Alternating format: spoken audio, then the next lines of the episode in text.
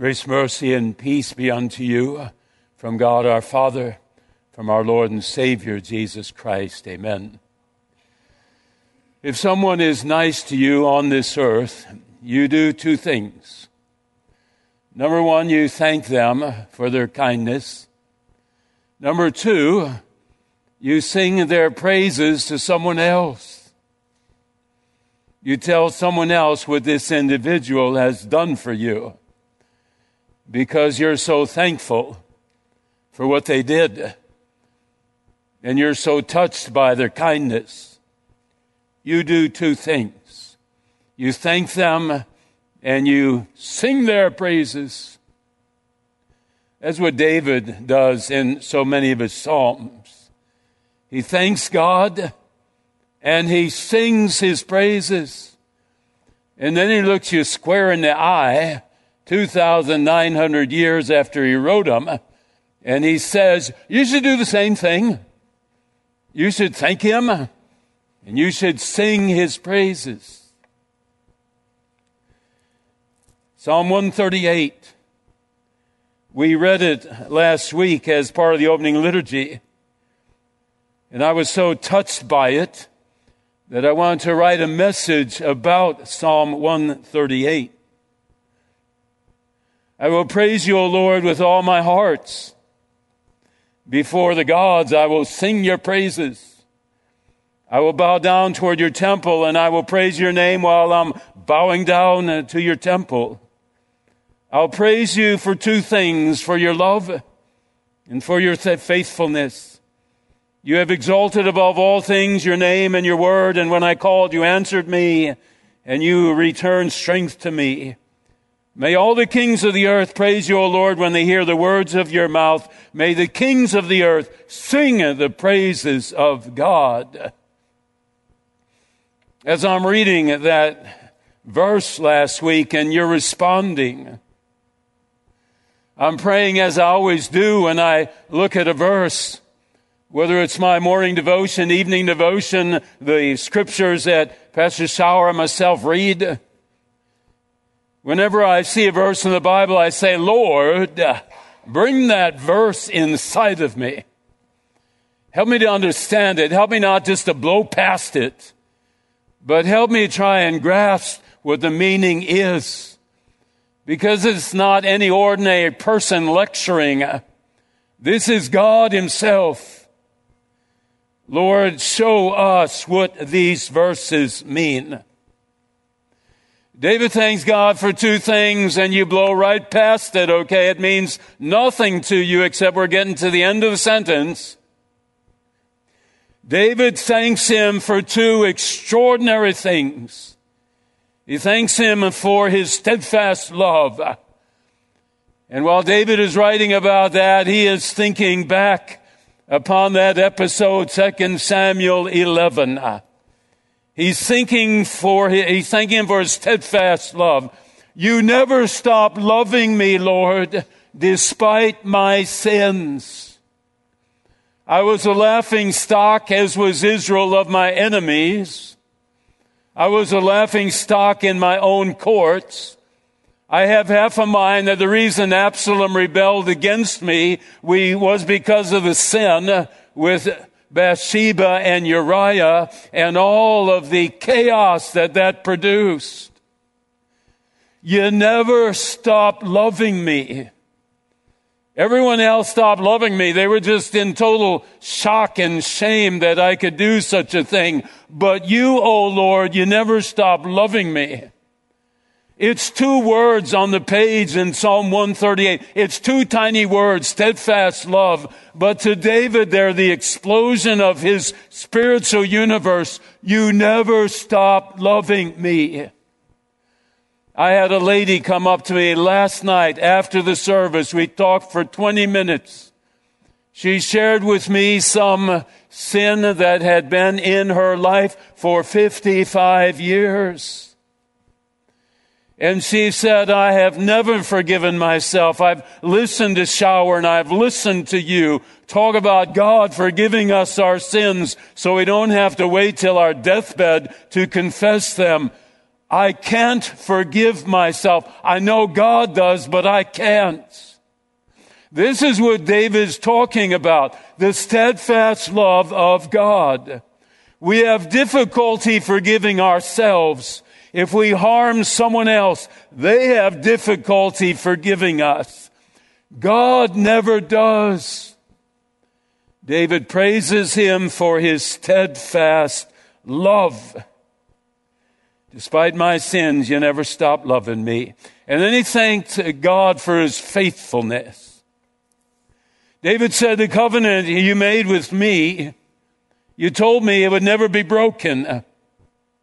I broke my covenant with you, but you were faithful. You never broke your covenant with me. When you and I sin, every time we do it, we break covenant with God. He says, follow my will, obey my will, you be my child. Every time we sin, we break that covenant. Does God ever say, I've had enough? I've had enough. I've forgiven this sin a thousand times in this person's life. I've had enough. You'll never hear those words from our Lord's lips. His faithfulness Martin Luther, of all people, he's sitting there writing one day, and he says, I daily, I daily break the covenant with God. I, the great Martin Luther, the professor and the preacher and the writer, I daily break the covenant with God. But God never breaks his covenant with me.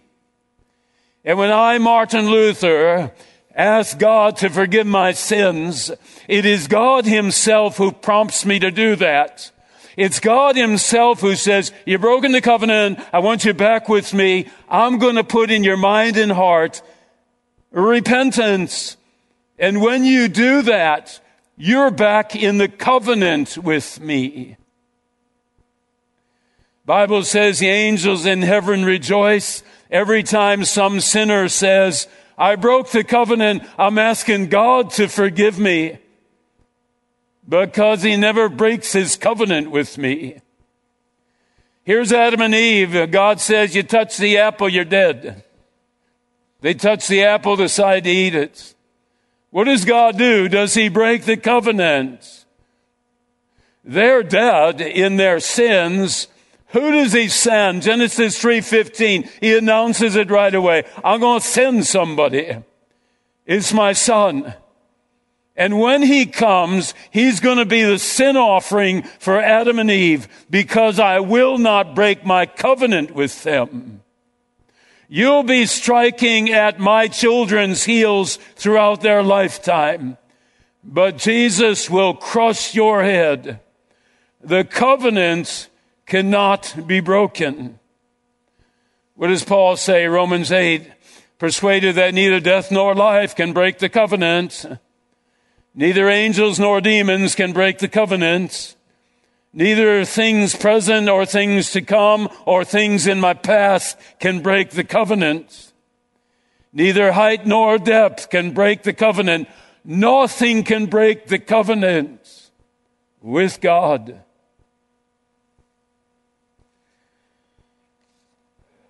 He thanks him for his faithfulness. We're reading Psalm 138. I'm breezing right along. You know, it's a smooth stream. And when I took time this past week to look at those two words, steadfast love and faithfulness, uh, things just exploded. Never broke the covenant with Abraham, not with Moses, not with Simon Peter, not with his 12 disciples. Never broke the covenant. God never broke the covenant. And he brought them back to himself. And then we get to verse four, and all of a sudden, it's like I see something in the middle of the highway and I slam on my brakes. All of a sudden, I see something in Psalm 138, verse 4, that it, this can't be possible. you know, David was on a roll as he was writing, and he overstated himself. That's what I'm thinking as I'm doing the liturgy. You know, David's overstating himself because he said, all the kings of the earth will praise you, O Lord. And I'm saying that's not possible. When they hear the words of your mouth, how are they going to hear the words of your mouth if they're in Egypt or Babylon or Assyria or Persia? How are they going to hear the words of your mouth? I think you overstated it, David. They will sing of the ways of the glory and the power of God. And I'm just saying to myself, that's not possible. And guess what? It is possible. It's usually not a lot of fun to write a sermon. It's kind of hard work and you pray a lot. But this one was fun. Because I'm going to show you how David's comments were absolutely true. All the kings of the earth shall praise you. They will hear the words of your mouth and they will sing of the glory of God. Tell me, how could that happen? You have Pharaoh in Egypt. And uh, there are 2,000 gods and goddesses in Egypt. There are shrines and, and temples and statues all over the empire. How in the world can Pharaoh bump into God when he's in Egypt? There were 2,800 years of the Egyptian empire. 2,800 years. There were 170 pharaohs in that time. And if you Google who was the greatest of all the pharaohs of Egypt, it was Ramses II. Guess who was Pharaoh when Moses came? Ramses II. Exodus chapter 3, it says, God speaking to Moses, he said, I will show my power to Pharaoh, and he will understand who I am, my power and my glory. I preached a sermon on this like nine months ago. When the plagues came, five times out of the ten plagues, Pharaoh said, This is the finger of God. He is more powerful than Ra, the sun god of Egypt. He is more powerful than all the gods. This is God, Jehovah. And though he declared his power and his glory, he did not ultimately come to him. And perhaps the reason he didn't, and the Bible doesn't tell us, we only speculate, when the walls of the Red Sea come crashing down, that becomes one of the greatest stories in any Christian's life. No matter what you and I are facing, uh, we always look at the waters of the Red Sea opening in an impossible situation. I use that story more than any story in the Bible throughout my ministry. If God can do that, open the waters of the Red Sea, whatever is going on in your life that you don't think there's any way out, there's the story. If Pharaoh had absolutely come to the faith, would have never had that story. Pharaoh would have been benefited, but the trillions of Christians since then would not have received the benefit of those waters coming down. One can only think that when the waters come crashing down, maybe Pharaoh for the last time said, Oh my goodness, this is God. So guess what happened with Pharaoh? All the kings of the earth shall praise you, O God. They will hear the words of your mouth, and they will sing of the ways of the Lord God, for his glory is great. That's exactly what Pharaoh did. What about Nebuchadnezzar, second greatest empire, the Babylonian Empire? Goes 1600 years. There are 120 kings. If you Google that one, who was the greatest king in the Babylonian Empire? Guess whose name appears? Nebuchadnezzar, right there in the Bible. And what happens with Nebuchadnezzar when Shadrach, Meshach, and Abednego are thrown into the fiery furnace and they come out unscathed? What does Nebuchadnezzar do? He says, I have seen the power of God, His wonders and His signs. How great God is. His kingdom is an everlasting kingdom. And then he said, all the inhabitants of the earth are accounted as nothing. He does according to his will among the inhabitants of the earth, and none can ever stay God's hand. His dominion is an everlasting dominion, and his kingdom endures from generation to generation. God slips into Egypt. God slips into Babylon. What about Persia? Top 10 of all the empires that ever existed. King Darius, he says to Daniel before he's thrown into the lion's den, may your God, he's not my God, may your God protect you. And the next morning when he comes and he says, Daniel, are you still alive? And Daniel said, My God sent an angel to close the mouths of the lions. You know what Darius then said?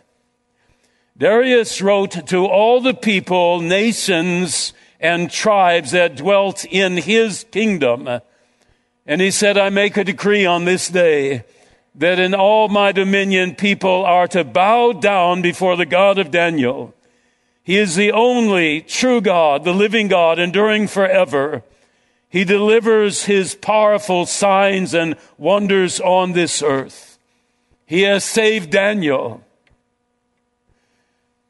God doesn't listen to Pharaoh knocking on God's door. Come on in. Pharaoh never would. Nebuchadnezzar doesn't say, Come on in, God. He never would. He worships the god Marduk.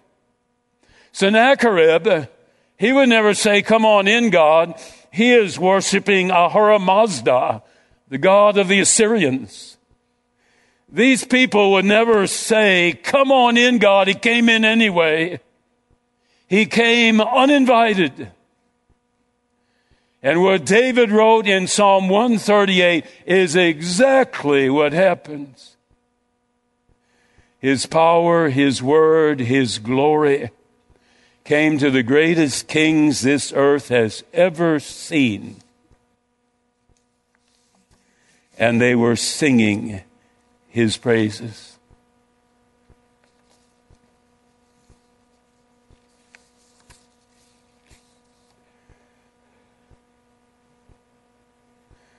Pastor Sauer read in the gospel Whoever hears, confesses with their mouth Jesus is Lord, believes in their heart God raised him from the dead, then they will be saved. And then Paul writes, How can they hear unless someone is sent? Blessed be the feet of those who bring the good news. Moses was sent to be the feet and the hands of God. Jonah was sent to the Assyrian capital to be the hands and the feet of God. Daniel was sent to Babylon to be the feet and the hands of God. He snuck on in there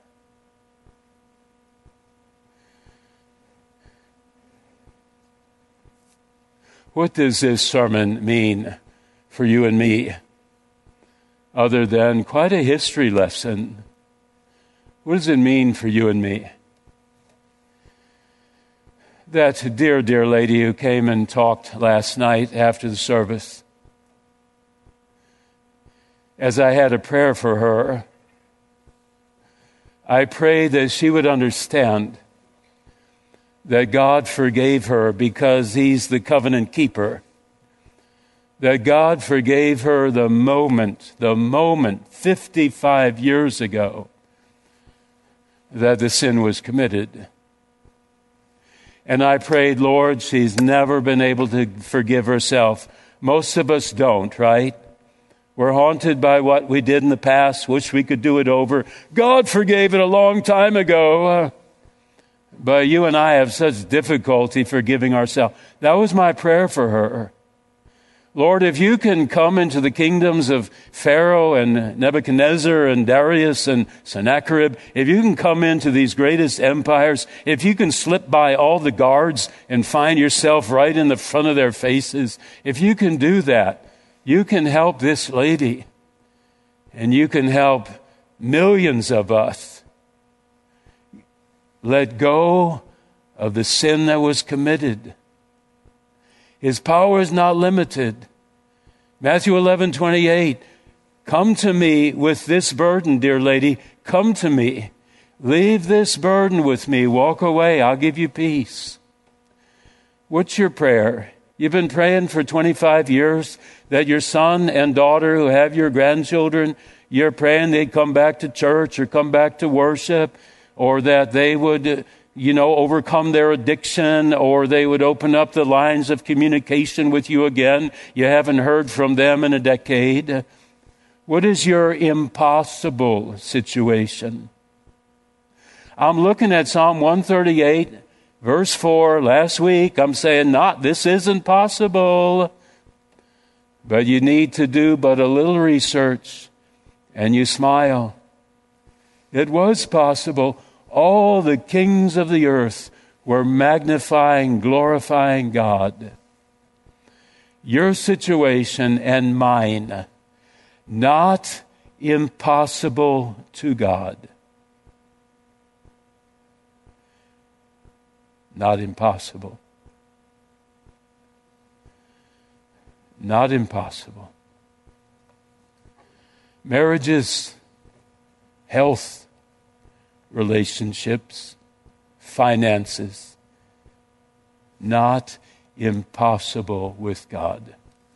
We will have a dear lady sitting here this morning who had health issues that went on for three or four years multiple surgeries. She never thought that she would ever feel better again.